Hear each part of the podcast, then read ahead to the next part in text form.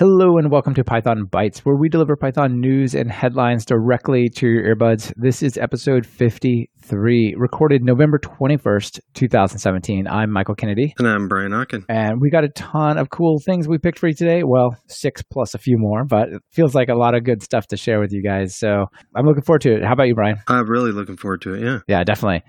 So before we get into that, let's say thank you, Rollbar. If you think there are errors lurking in your app, and you want to get notified right away, go to pythonbytes.fm slash rollbar and check it out. Tell you more about that right now. I want to know your philosophy on line length. Are you a strictly 79 or less sort of person, Brian? I'm trying to do the 79 thing, but it's really short. So we do like 120 in my work group at work. You guys what, use like 44 inch like TV, HD TVs for like your monitors or what? it's still pretty good to have like I like a little bit shorter so that you can put a whole bunch of uh, you can do side by side diffs easier and stuff. Yeah, for sure. But 79 is really tight. But it is tight. How about you? What do you use? I guess I do stick to 79 uh, pretty much. You know, if the editor says, hey, this one's too long, you should reformat it according to PEP 8, I guess I do. But I feel like it has a tendency to put pressure on you to make bad decisions. For example, if you have like ex- an expression involving, like, say, five variables in like a string, like you're, say, formatting a string, and it would encourage you to have those variables super short and non-descriptive so they fit within 79 but if they're long and descriptive that might be 100 right? And so i feel like there's this pressure but i guess i succumb to it anyway. Things that i share on the on github or something i try to keep it to 79 but i don't know if it's a good idea or not. Mostly because i do testing and stuff people will run a flake 8 over my code and say hey dude how come your code doesn't exactly. You failed the build. isn't clean? Yeah so uh, there's uh, there's an article from Jake Vanderplas. He's the the astronomer guy that was uh, did PyCon talk, did the keynote. Yeah, he did a keynote there, and I think he also did another talk. But yeah, it was it was great. He's up at University of Washington doing all sorts of cool astronomy stuff. So what do you have to say about line lengths? Because of the switch of Twitter between 140 and 280 that they've done, he was uh, intrigued by looking at the statistics and did a, an exploration of line lengths in Python packages. And he did it like a Jupyter Notebook type article so that you can kind of follow through all of his stuff and, and mostly looking at NumPy, SciPy, Pandas, Scikit-learn, Matplotlib, and AstroPy. So um, I didn't know about AstroPy, but that makes sense because I'm not an astronomer. yeah. How, how, often do you analyze uh, telescopic images with uh, machine learning? So far, zero times. it sounds fun though, doesn't it? yeah, but it's kind of a neat look at basically. I wouldn't know how to do this right off the bat. I mean, it, but it's pretty simple to write a little bit of code to import a bunch of modules and check out the line lengths and examine that and graph it and plot it and clean it up. It's a pretty cool article. And then uh, also just sort of looking at it, it looks like most of them they follow a, a distribution, a normal distribution. It's not exactly normal, but it's um an abnormal distribution. An abnormal, a log normal distribution. That's it. Oh wow, okay. Um, that's a little bit more statistics than I understand, but it's sort of normal, I guess. But it follows a log normal distribution, and except for there's an artificial bump near the right side, uh, the 80 character side, because uh, many of these packages are trying to hit 80 or less. But the uh, there's an argument there for you don't really need it because code naturally fits anyway. It's a cool look at it. Um, I, I was thinking about using the code within this to take a look at our code at work to see um, where our line lengths are at work. Yeah, that'd be an interesting analysis to like run some PEP 8 style metrics across like your organization. Yeah. You know what I think people should do? Someone some enterprising listener out there should build like a little package we can all drop in and do cool stuff like that with. Yeah, and at the end of the article he does ask he's curious about what different uh, popular packages where they fit into the line length distribution match. So that'd be neat. Right. In other languages, like how does this compare to say JavaScript versus C versus Python? Things like that. Also, also interesting to know, but I don't have those answers, so they're open questions for now. So uh, it's a good day, yet another good day for modern Python, and you know, sort of the the sun continues to set on legacy Python. This time around, very you know, you mentioned this package just previously, NumPy. Yeah, there's some interesting news with NumPy. Yeah, so NumPy is dropping support for legacy Python, and They say, you know, we know that the Python core developers are dropping support for Python 2 in 2020. it's still an open question on the day. I like that guy who voted for um, the keynote of PyCon 2020 as the official end date. But who knows what day it is? It hasn't been officially announced. But they say basically this requirement to continue supporting Python 2 makes it harder and harder to advance NumPy. And so they're going to drop it. I think that's great. I can see that. It's such an important library and you know data science is definitely moving towards Python 3 and so their plans are December 31st, 2018 up until then, they're going to support Python 2 and Python 3 100%. And that's not very far away. What is that, like 41 days? No, that's 41 days in a year. So uh, a little bit time on that one. And then January 2019, all new features will be Python 3 only. And then the year after that, I guess when Python 2 support goes out, it probably goes out of here as well. It isn't just a, a spiteful thing. They've, they've got real reasons to do it because the trying to the increased burden of trying to be Python 2 compatible is unreasonable. Yeah, it definitely means it's like there's features that are not in NumPy because it works on Python 2. Right. So it's, it's time to say thank you, but goodbye to Python 2, they say, which is, I think, great. Speaking of data science, one thing I've tried to learn a lot, but haven't done a great job of, is pandas. Actually, pandas and like kind of the whole data science tool chain, I'm it's something I'm curious about, but I'm not sure how to go about it. So I really liked this article from Ted Petrou about how to learn how to learn pandas and how to go about it. His opinion, of course, but it's a it seems like a really pretty reasonable thing to. He was recommending. Um, some of the learning, reading the documentation and reading about about pandas and how it works, but then also uh, kind of jumping back and forth and using it for small projects. And um, that, I guess, with any tool that makes sense. But um, there is some. He gives a little bit more I guess, uh, more details of how to do that so that you can jump back and forth and know what to learn first? Yeah, I think one of the challenges that I have learning pandas, like I, I can sort of do a few things with it, but not a lot, is I don't really have a project to use it on. Like I just kind of poke at it and go, oh, okay, it does this cool stuff. But you know, like I just haven't done like data sciencey things or financial analysis things. So he talks about things like here's some Jupyter notebooks, here's some Kaggle kernels and data sets in the form of these are data sets in the form of Jupyter notebooks. So some concrete ways to play with it, not just you know fire it up and poke at the API. Yeah, or maybe go back to that Jake uh, article and uh, examine your uh, your line lengths and exactly. Yeah. There's an example. And then one of the things I thought was a nice a nice ending is when you think you have it fairly well, go a little bit further, and then start answering some questions on Stack Overflow and kind of measure yourself against uh, the other things that people are running into problems with. I think that's a cool idea. That is a cool idea. And the people on Stack Overflow will let you know if you're wrong. yeah, definitely. It's one of the nice and not nice things about the internet is the best way to find out whether you're right about something is to post the wrong answer. yeah, people don't really hold back on you too often, do they? Yeah, no, no, you get that right away. Yeah, it's if if you have a thick skin or if you're willing to grow a thick skin, then that's actually a great way to do it. Yeah. Reddit would probably also work too. Also, um, I'm sure the data science uh, people are the, similar, but the Python community as a whole is is fairly gentle with people. They'll tell you you're wrong, but they'll they'll uh, be nice about it and probably use more words than you've written to explain something to explain why you're wrong about it. Yeah, maybe you'll, you'll they'll have a good explanation of your misunderstanding, and you can connect some more dots, right? I depend on that a lot. nice.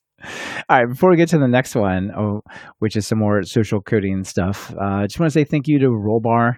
If you have a web application and it's running on the internet, it's probably crashing at some point, and it would be great to know about that. Like, how often do you go back and read logs? Like, do you go and read logs at your work very often, Brian? Actually, more than I want to. Yes.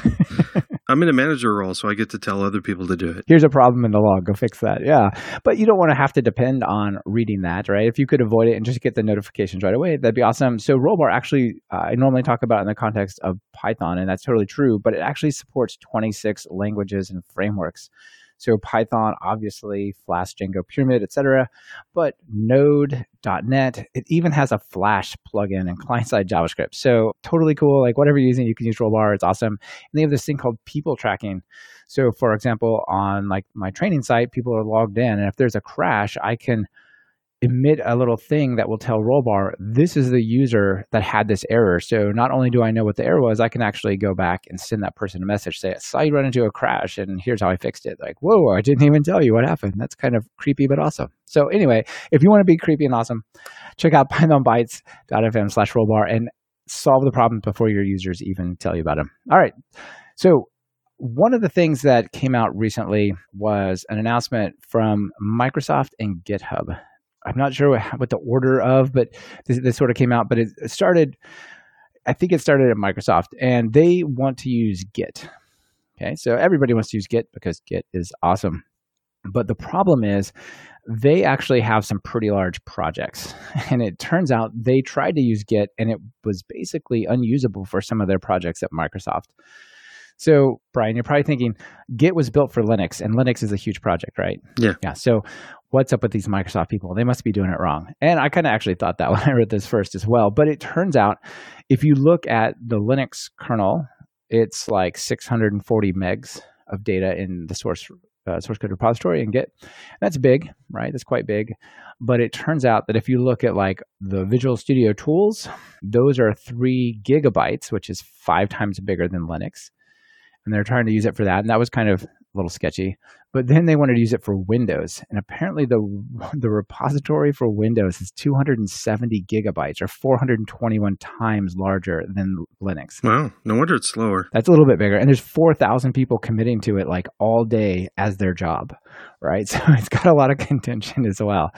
And so what they've done in the announcement is uh, Microsoft and GitHub team up to create a Git virtual file system and the GitHub part is mostly to make this work on other platforms, Mac OS and Linux and things like that. So what they did is they said, look, the problem is we literally have like I don't know how many million, thousands, maybe millions of files when we do a checkout. So when did a like a, a regular Git checkout, it would take 12 hours to clone the repository, three hours to do just a straight checkout of a branch, eight minutes to ask Git status and 30 minutes to commit like one file. So it was pretty broken. And they said the reason it's broken primarily is there's like all these files, and generally you're only working with like a little sub part of them. So what they did is they created a virtual file system that understands Git repositories, and it only checks out like a metadata list, like a directory listing. Wow, cool. And then if you interact with it, it basically will create those files by getting them from the server on demand and it doesn't have to be like some plugin. It's like at the file system level. So if I open up like command prompt or I open up some editor, I just type like GCC and it has to touch like 10 files, like that will automatically get them from Git if they weren't there. Isn't that crazy? That sounds a lot like uh, ClearCase before ClearCase started to suck. yeah, exactly. So they built this for Windows and they got really good success. They said instead of 12 hours to clone it, it takes 90 seconds. Instead of eight minutes to do a git status, it takes three seconds. Instead of 30 minutes to do git commit, it takes eight seconds. And so they've actually been pushing about half of these changes back upstream into Git. And they've been working with the Git developers to make this a general thing, not a Microsoft thing, which I think is pretty noble. That's definitely like a new Microsoft, not the old Steve Ballmer Microsoft. Is it just for GitHub or can we use it with other Git? This is just purely for Git. So they're pushing this back to the Git developers, not for GitHub. But the where GitHub comes into this is GitHub they have maybe they have this problem for projects hosted on GitHub, but people are already using those projects on GitHub. So it's probably okay. But they're trying to sell enterprise GitHub, which is like a box you put in your company to run those things. And these enterprise projects can be like huge, like this Windows problem. And so GitHub is trying to basically expand this to Linux and Mac OS so that they can make that part of their enterprise story. That'd be cool. I'd like to have it be part of the GitLab experience as well. That'd be good. Yeah, absolutely. Yeah, so hopefully this makes it back into Git proper, and then the OS support can come from Microsoft and GitHub. That'd be awesome. Yeah, this is pretty cool. Actually, I'll keep an eye on this. Yeah, yeah, we'll see where it goes. But they've already got it demos and stuff working for Microsoft Windows, and there's actually a 10 minute little video like as they work through the stuff. You can check it out. It's really short. I linked that as well. Speaking of uh, downloading stuff from servers and getting your libraries all put together, I don't know if I'm just dense or what, but the uh, the multiple times I've tried to set up a devpi server for caching PyPI stuff locally, and mostly I need to do this partly because of setting up a you know if you want to do a laptop setup so for um, for while you're on the plane or something, but also behind a firewall so I can have my build server not have to go outside the firewall and stuff like that. I'd like to have a local one. And I ran across this article. I haven't actually gone through it. I was going to do that this morning, but it looks pretty good from Stefan Scherfke that's uh, getting started with DevPi. And it walks through basically, he had the same thing. He needed to set it up a server, local server again couldn't remember how to do it. The documentation is okay, but still has some issues.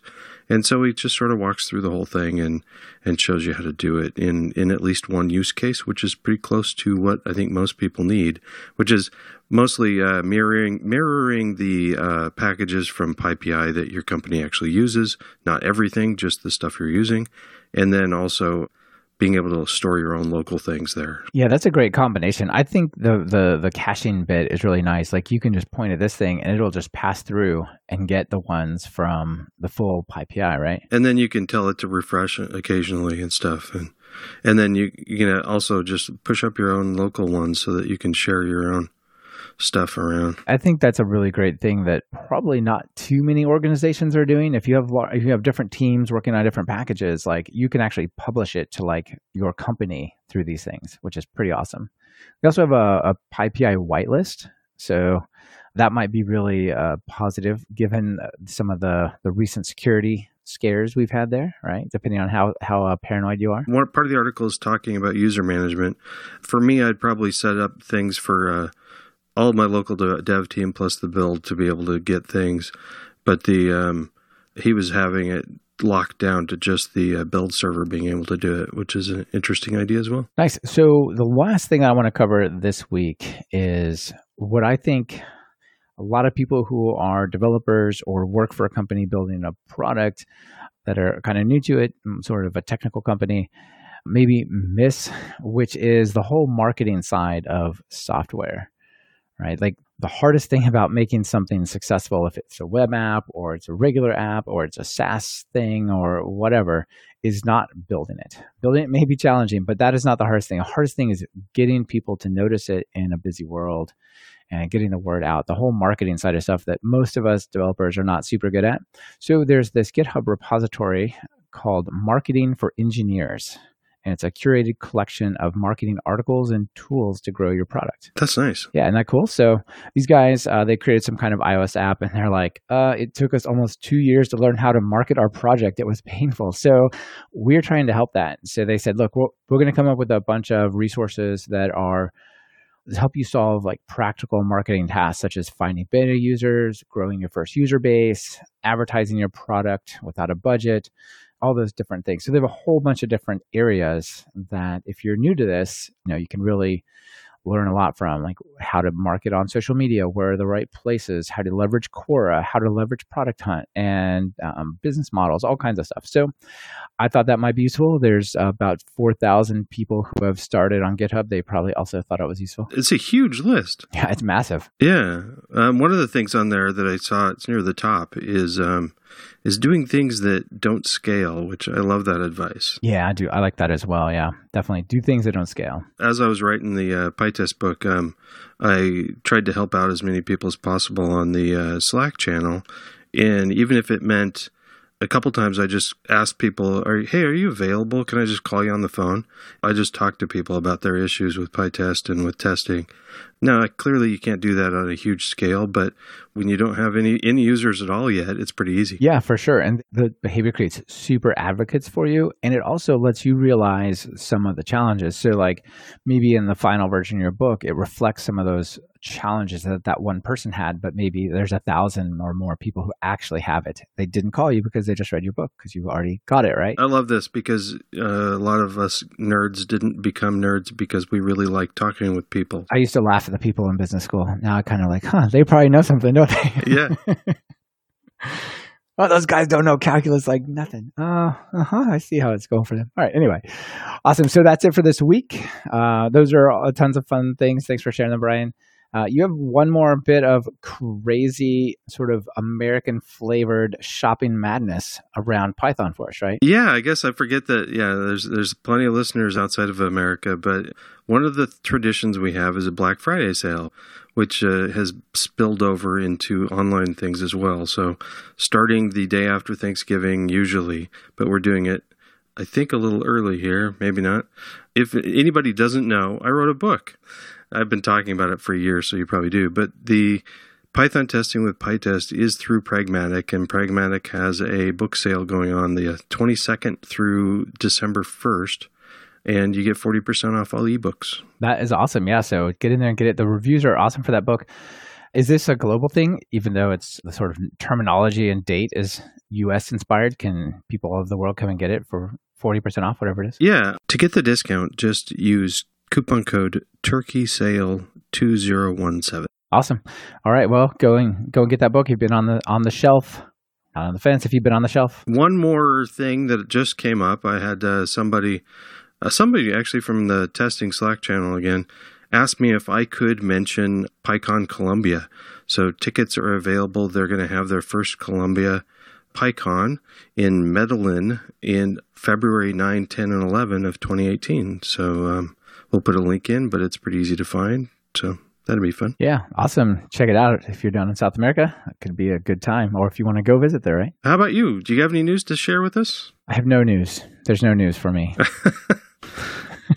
I, am actually working on some stuff. I don't want to. I don't want to announce it yet, but absolutely got some uh, cool things I'm working on. Always trying to like juggle too much, which is kind of the curse of my personality, but it's fun. You're doing a lot of cool stuff, though. I can't wait to see. Oh, yeah, thanks. Back on the PyCon Colombia thing, they have a really cool uh, logo. So if anybody's going to that, if you could snag me a T-shirt, that would be cool. Yeah, order the T-shirt. They come with the logo. well, thanks for talking to me this year. You bet. Great to chat with you, Brian. And uh, everyone as well, thank you for listening. See you later. Thank you for listening to Python Bytes. Follow the show on Twitter via at Python Bytes. That's Python Bytes as in B Y T E S. And get the full show notes at pythonbytes.fm. If you have a news item you want featured, just visit pythonbytes.fm and send it our way. We're always on the lookout for sharing something cool. On behalf of myself and Brian Okken, this is Michael Kennedy. Thank you for listening and sharing this podcast with your friends and colleagues.